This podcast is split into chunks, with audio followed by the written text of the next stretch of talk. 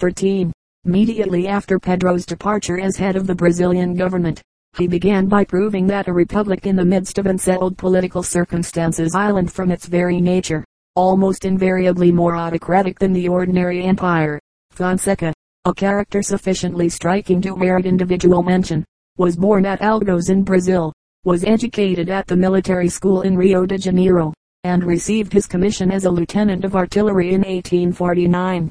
The chief feature of his military career was the prominent part he took in the war with Paraguay in 1868-1870, where he distinguished himself sufficiently to be promoted to the rank of divisional general. It was not until 1881 that he became definitely known as an ardent Republican, but from that time onward he continued to be actively associated with the ultra-liberal and Republican movement, and he was responsible for the organization of the military club at Rio de Janeiro an institution which had other objects in addition to those implied by its name. Although Fonseca was a warm personal friend of the emperor, his activity and very obvious republican sentiments led to his being appointed governor of a frontier province in 1887. This measure, of course, was adopted in order to remove him from the capital, where his influence was considered the reverse of helpful to the imperial cause. In 1889 he returned to Rio de Janeiro, and entered actively into the schemes of the Republican party, more especially in army circles, in the recently established Republican League. Moreover, he was the leading spirit in the movement which culminated in the overthrow of the empire. On November 21, 1889, the provisional government conceded to all Brazilians who could read and write universal suffrage, and this was followed by the appointment of a commission for the providing of a federal constitution. Republican measures came quickly, on January 10, 1890, the separation of church and state was decreed by the provisional government, and on June 23 of the same year the new constitution was promulgated. In February of 1891 General Fonseca was elected first president of the new republic, for a four years term. He was set at the head of a government depending largely on its troops, and these found themselves suddenly possessed of a power which they had not known previously. The new citizens of Brazil writhed uneasily under the restraints and affronts which were now for the first time put upon them. The press was muzzled, and a tribunal established with the power of summarily trying persons suspected of being guilty of want of respect to the new order of things. There is no doubt that the first establishment of the Brazilian Republic was followed by measures of severe repression, not directed against the royalists for this party, to all intents and purposes, disappeared from existence as soon as the emperor had left the shores of Brazil but against the dissatisfied citizens who were clamoring against the autocratic methods pursued by the government. Some definite accusations were shortly brought against the president. He was accused of several acts which much exceeded the authority vested in him. He was charged in particular with numerous deeds of tyranny, violence, and corruption, following on so many precedents of the kind in South America. Fonseca retaliated by the inauguration of more stringent methods than any which he had hitherto employed. A state of siege was declared in the capital, and Fonseca caused himself to be invested with every right and privilege of a dictator. These methods of terrorism he justified by the pretext of monarchical plots. Very soon, however, General Peixoto became prominent as a rival to the presidency, and shortly a definite revolt arose in the state of Rio Grande do Sul while in the far north the state of Pará armed itself in preparation for the struggle against the central power.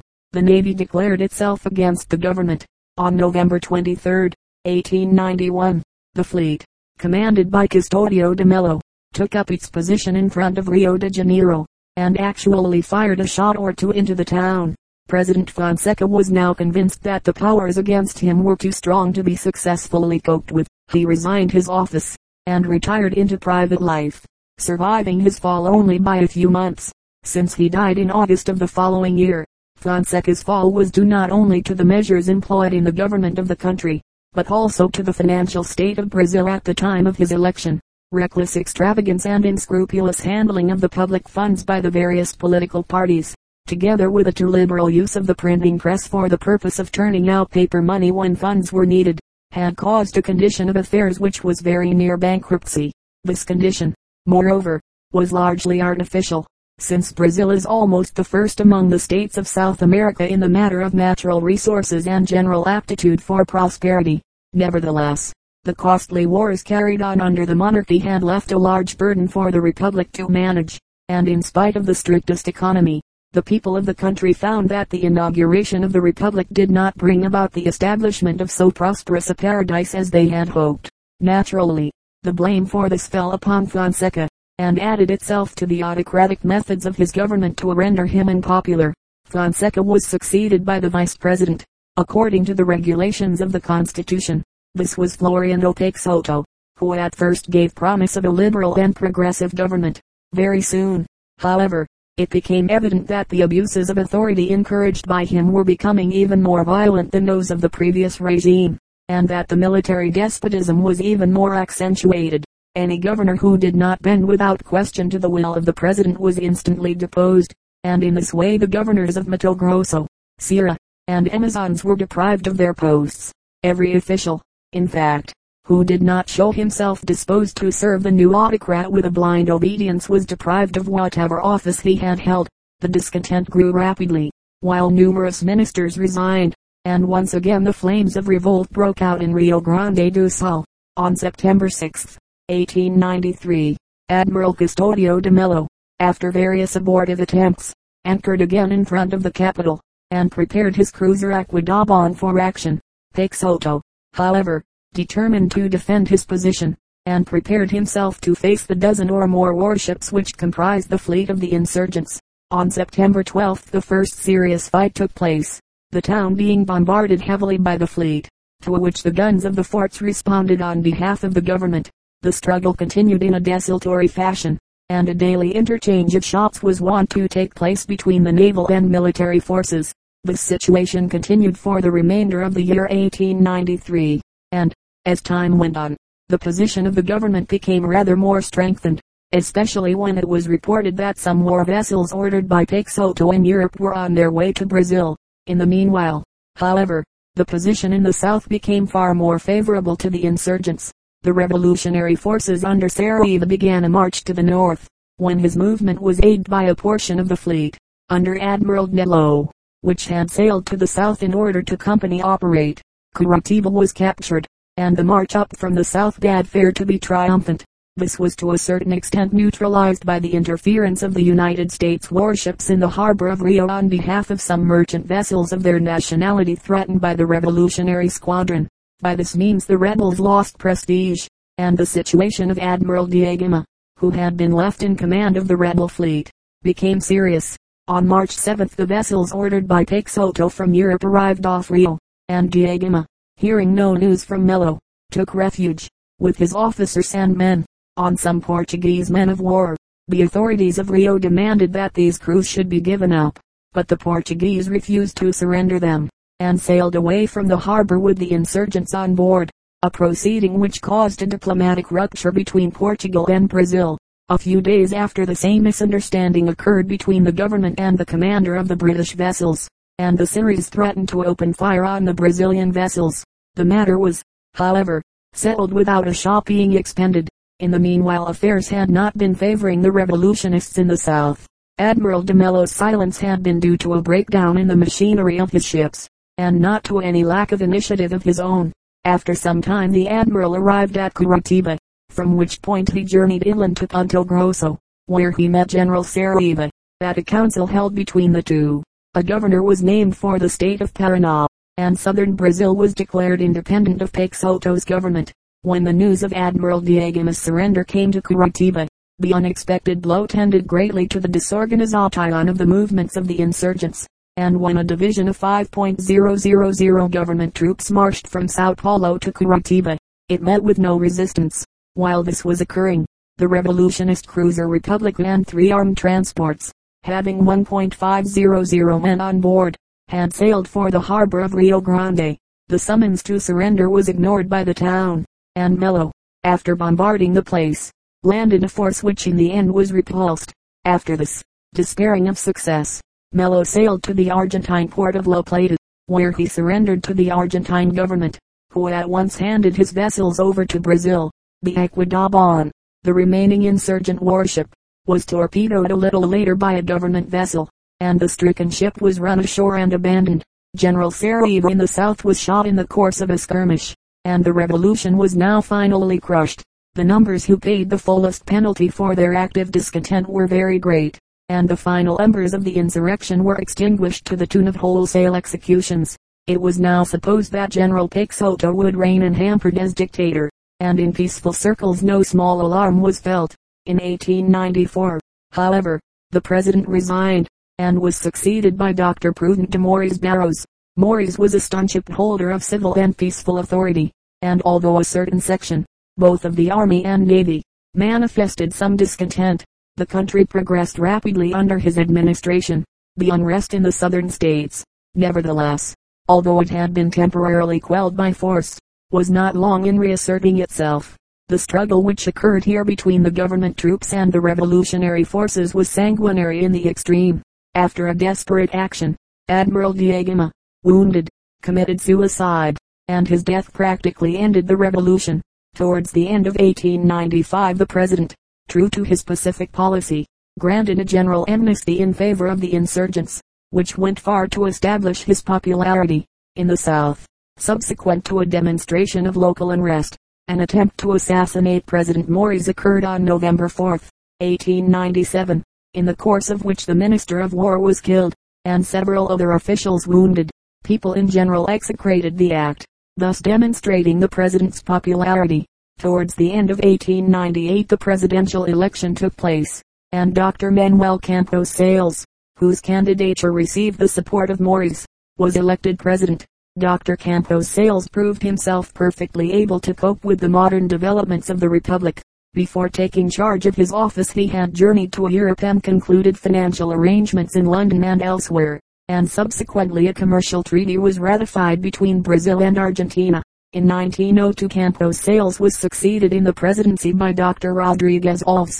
Meanwhile, in 1900, the northern Brazilian frontier, in the direction of French Guiana, had been finally determined by a decision of the Swiss Federal Council. A dispute with Great Britain over the British Guiana frontier was referred to the King of Italy, who rendered his award in June 1904, allotting about 19.000 square miles to Guiana and 14.000 square miles to Brazil. A more important matter was the dispute with Bolivia respecting the Acre territory, on the settlement of which Bolivia gave up all claims to Acre, a district embracing about 73.000 square miles, in return for a surrender of about 850 square miles on the Madeira and Abuna rivers, 330 square miles on the left bank of the Paraguay River, and a cash sum of area code 10000000 dollars for the purpose of constructing a railway in the borderland of the two countries. Subsequently Peru disputed the claim of Brazil to the Acre territory, and this, no doubt, forms a matter for future arbitrators to settle. The presidential election raised Dr. Afonso Pena to the head of the state in 1906 since when Brazil has been steadily engaged in strengthening its financial position and in the development of its internal resources. Chapter XXII The independence of Spanish America having followed the course of the Brazilian fortunes from the elevation of the province to a kingdom, from its promotion to an empire, and from its imperial status to its modern republican condition, it is necessary to revert again to the Spanish-speaking territories of the continent. It must be admitted that the epoch that immediately followed the War of Liberation was one of strife and bitter disillusion. A certain number of the leaders had foreseen the chaotic phase which had necessarily to be undergone before the benefits of independence and enlightenment could be enjoyed. These, however, were restricted to the very small intellectual minority. The great bulk of the population of the late provinces, now nations, had anticipated nothing of the kind. In their eyes the period of transition had been pictured as fleeting and as of no account. It had, indeed, been popularly considered as but a step from a condition of oppression and dependence to that of complete freedom and self-government. It was not long before the fallacy of all such theories was shattered. Indeed, the very earliest periods of independence were ominously prophetic of what Spanish South America was destined to suffer before it emerged from the chaos of blood and strife and before its various nations were enabled to stand firmly on their own feet, in some respects, but only in some. South America, freed from the Spaniard, resembled the ancient Britain deprived of its Roman rulers and garrison. It is true that the Spanish army had been forced, struggling, from the continent by means of battle and blood, and that the Roman legions had left the coasts of Britain amid the lamentations of the natives. One thing, however, is quite certain. That neither race was prepared to govern itself.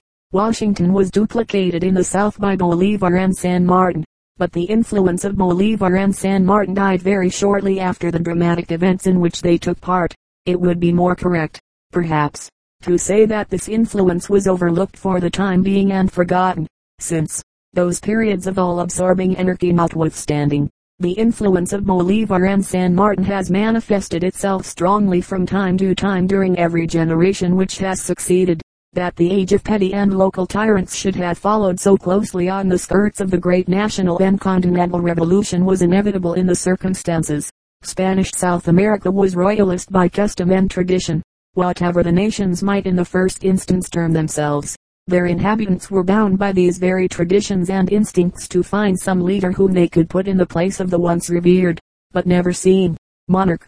Thus the rather curious circumstance arose that South America flung off the Spanish dominion which during its last decade had grown by comparison with the past considerate and beneficent, in order to replace it by the far more tyrannical governors of their own creation. It was doubtless the fact that these despots who ruled so unmercifully over the South Americans were men of their own race and country that tended to reconcile the private citizens to the very real perils and oppressions which they now had to endure. The social upheaval had been such that, Although many of these caudillos or despotic chieftains were descended from aristocratic Spanish colonial families, others were mere children of opportunity, whose ancestry and origin could bear no comparison with their feats. Dark though these latter may have been, in the eyes of many European contemporaries, and even in those of a multitude of their own people, the condition of the erstwhile Spanish South American colonists showed no glimmer of hope for a considerable time after the much desired liberation had actually been obtained. Yet all this time the leaven was working very slowly, but very surely. The fact, indeed, was that, although the acts and circumstances, politically speaking, of the River Plate provinces grew wilder and more desperate, the human substance of the nation was steadily improving and becoming enlightened a somewhat curious paradox. Even during the tyranny of the most remorseless of the caudillos the enlightenment was working its way among the mass of the people. The influx of foreigners alone worked an enormous influence in this direction. A country which until the revolution had been governed in a more autocratic fashion than probably any other in the modern history of the world had suddenly opened its doors, and its people stood blinking in the powerful light shining from the European civilization and outer world, of which the majority of the colonists had had no previous conception. That many of these should have lost their heads was quite inevitable. A number of intellectuals took Frances Jean Jacques Rousseau and her other contemporary prophets as models, or rather as gods, before whom they fell down and worshipped. The trend of the nation became strongly and even curiously materialistic. In this respect it must be confessed that Argentina and Uruguay more especially have continued to follow the French school of thought. This departure in itself was enough to cause a profound disturbance in the breasts of the majority of those in themselves neither leaders nor intellectuals but plain men imbued with the very true, if intensely narrow, devotion and piety of the old-fashioned Spaniard. The force of the convulsion was doubled from the mere fact of its astonishing suddenness, and the religious and political earthquake, once started, went rumbling and roaring ceaselessly the length of the startled continent. Speaking quite frankly, there seems very little doubt that in the two countries mentioned the influence of religion died in the birth struggles of the republics. In the course of the innumerable civil wars which tortured these lands for half a century and more afterwards, religious emblems were from time to time employed, and priests were occasionally attached to one faction or the other, but the records of these latter are such as to show that they had entirely lost to sight their sacred calling, and a number, such as Felix Aldao, became politicians and leaders of these bands, and executed and drank with the wildest of their men. On a few occasions a religious pretext was actually seized upon by one or two caudillos, who in the most barefaced fashion endeavored to make this cloak serve their ends. A notable instance of this was afforded by the famous Argentine chieftain Quiroga. This worthy was altogether one of the wildest of his kind. Indeed, at one period he stood self-confessed as a land pirate by the ensign which he adopted a black flag, with a skull and crossbones. On one occasion, however, when a religious dispute had broken out among his more intellectual neighbors, Quiroga determined to intervene on behalf of religion. So, when he next made his appearance at the head of his cavalry, not a little amazement was mingled with the dread with which the spectators were wont to regard his grim personality, for the skull and crossbones had disappeared from the chieftain's banner, and in their place floated the words, religion or death. It was evident that Quiroga was determined that whatever he took up should be seriously undertaken. On several occasions Rome endeavored to intervene, but on each occasion was met with rebuff. Leaders, such as Francia of Paraguay, appointed their own clergy, and, quite regardless of any outside authority whatever, made or unmade priests, and, in fact, dealt in sacred things to their heart's content. Francia retained his bishop in a capacity which was little more than that of a body servant. This bishop he had himself promoted from the most ignorant country priest of a most ignorant country. Probably no other portion of the history of the modern world shows such unbridled license as was exercised in almost every republic of the continent during the first half of its freedom. Perhaps one of the most curious phenomena of the post-revolutionary era of South America was the rapidity with which the majority of the original leaders disappeared from the stage of public life. San Martin had voluntarily forsaken the scene of his triumphs. In one sense he was fortunate since the fierce rivalry which arose at the conclusion of the War of Independence left his colleagues little chance of making their congé with a similar amount of dignity. Bolivar died impoverished and exiled, one of the most sublime and tragic figures of the revolution. O'Higgins, it is true, divested himself of his insignia of office by a spontaneous act. This, however, only came about when the opposing parties had stretched forth their hands to clutch at each other's throats. In the majority of cases the ending of the careers of these early patriots was equally abrupt. Nothing of this, however, was foreseen when the age of liberty first dawned. Then the men who had organized the campaign and who had won the battles were still heroes in the eyes of the people. Bolivar was frenziedly acclaimed as the deliverer of Peru, an honor which, in the absence of San Martin, none could dispute with him, although it was obvious that the circumstances about him were changing and that the once high ideals of many were becoming affected by sordid considerations. Bolivar's exaltation of spirit seems to have continued unimpaired. That he had become sterner and more imperious there is no doubt. Many anecdotes are told of him at this period, one of which shows him in a light rather uncommon in South America, where gallantry towards ladies is apt to be carried to the extreme. It is said that at a ball a lady insisted on singing his praises with an admiration that was positively fulsome. Bolivar, according to the story, reproved her by these words, Madam, I had previously been informed of your character, and now I perceive it myself. Believe me, a servile spirit recommends itself to no one, and in a lady is highly to be despised. No doubt the reproof was well earned, but at the same time the language reveals a gruffness which scarcely tallies with Bolivar's usual conduct. Another anecdote will suffice to show the various situations with which the liberator had to contend that a public dinner given to Bolivar at Bogota, fervent admirer of his uttered an incautious toast, should at any time a monarchical government be established in Colombia.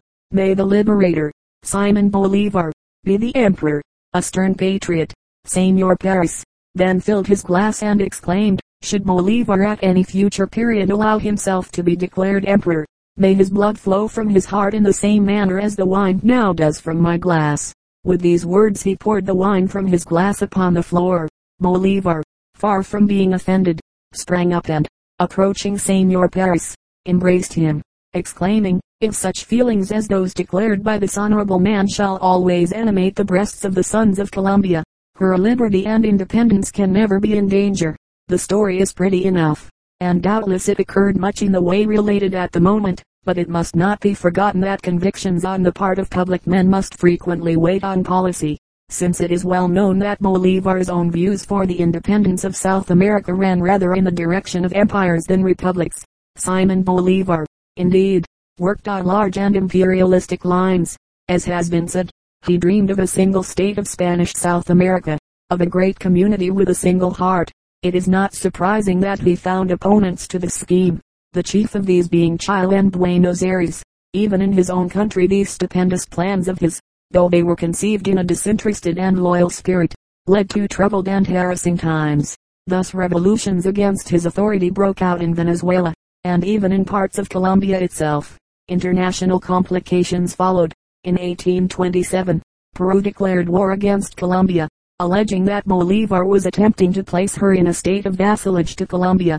Discord was now rising on every side. Bolivar saw the majestic turrets of his castle of state fall with a crash to the ground almost ere they had had time to rear themselves against the darkening horizon. The tragedy was too much even for his enthusiastic spirit. Broken and spent, he retired to Santa Marta in New Granada, where his grief brought him to a death in solitude in 1830.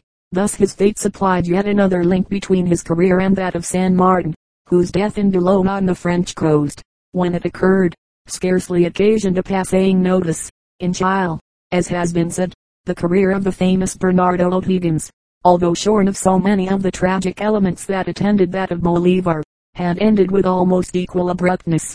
It is true that the great Chilean for his part had the satisfaction of performing one of the greatest acts of his life at the close of his official existence, when, faced by the deputation of those who were in revolt against his authority, he stepped forward to confront them, and, with deliberation and calmness, tore from his person his insignia of office.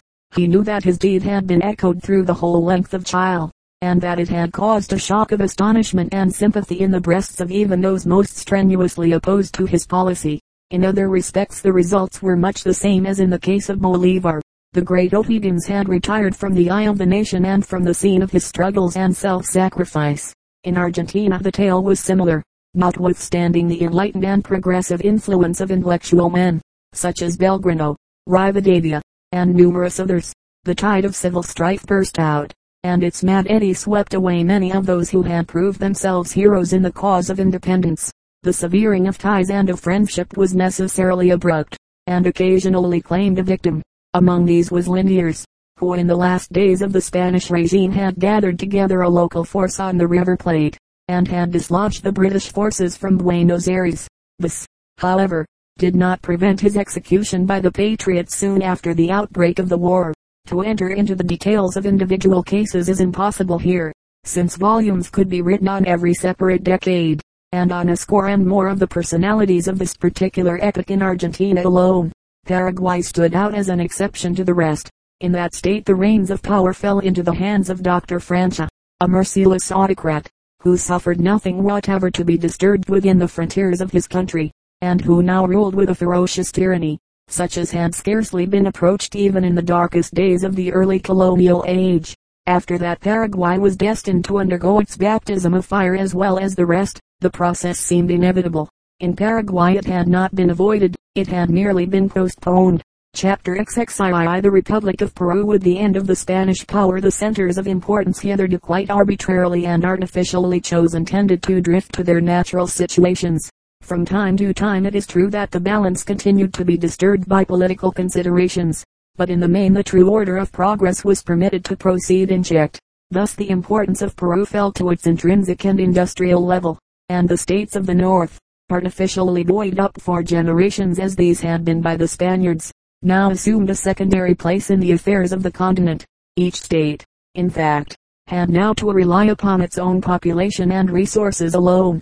Of the number there were few enough who were not generously provided with the latter. It was in the former asset that so many were found acutely wanting, of course through no fault of their own. Thus it was that when the new division of territories took place, many of those countries which nature had provided with an almost extraordinary degree of wealth found themselves in a state of poverty through the mere want of labor which might develop these resources. In some cases this disadvantage has been overcome to a greater or lesser extent. In others the situation continues practically unaltered to the present day. In the north, as has been said, the era of chaos was not long in asserting itself. New Granada had been divided into three republics, those of Venezuela, Colombia, and Ecuador, while the new state of Bolivia had been set up between the frontiers of Paraguay and Peru. General Sucre, one of the chief military heroes of the War of Liberation in the North, was, appropriately enough, made the first president of this new Republic of Bolivia. At the start unease and fretfulness marked the relations of each of the new states with the others. It seemed almost as if the continent had become so imbued with warlike ideas that it had forgotten how to lay down the sword. There was, moreover, lamentably small inducement to a life of peaceful labor. The industrial situation of the North was as gloomy as elsewhere in the continent. The laboring classes found that their condition, instead of becoming bettered by the revolution, had suffered to no small degree. It was not surprising, indeed, that at the time these unfortunate folk could discern no benefit, but only added curses from the state of liberation of which they had heard so much, and of which they were now in the so-called enjoyment. Very great numbers of the men had been killed in the course of the war, and their wives and children were left behind in a condition of misery and starvation. Curiously enough, too, although the goods which now entered these countries from abroad had, owing to the intelligent methods of the new governments, become so reduced in price that I,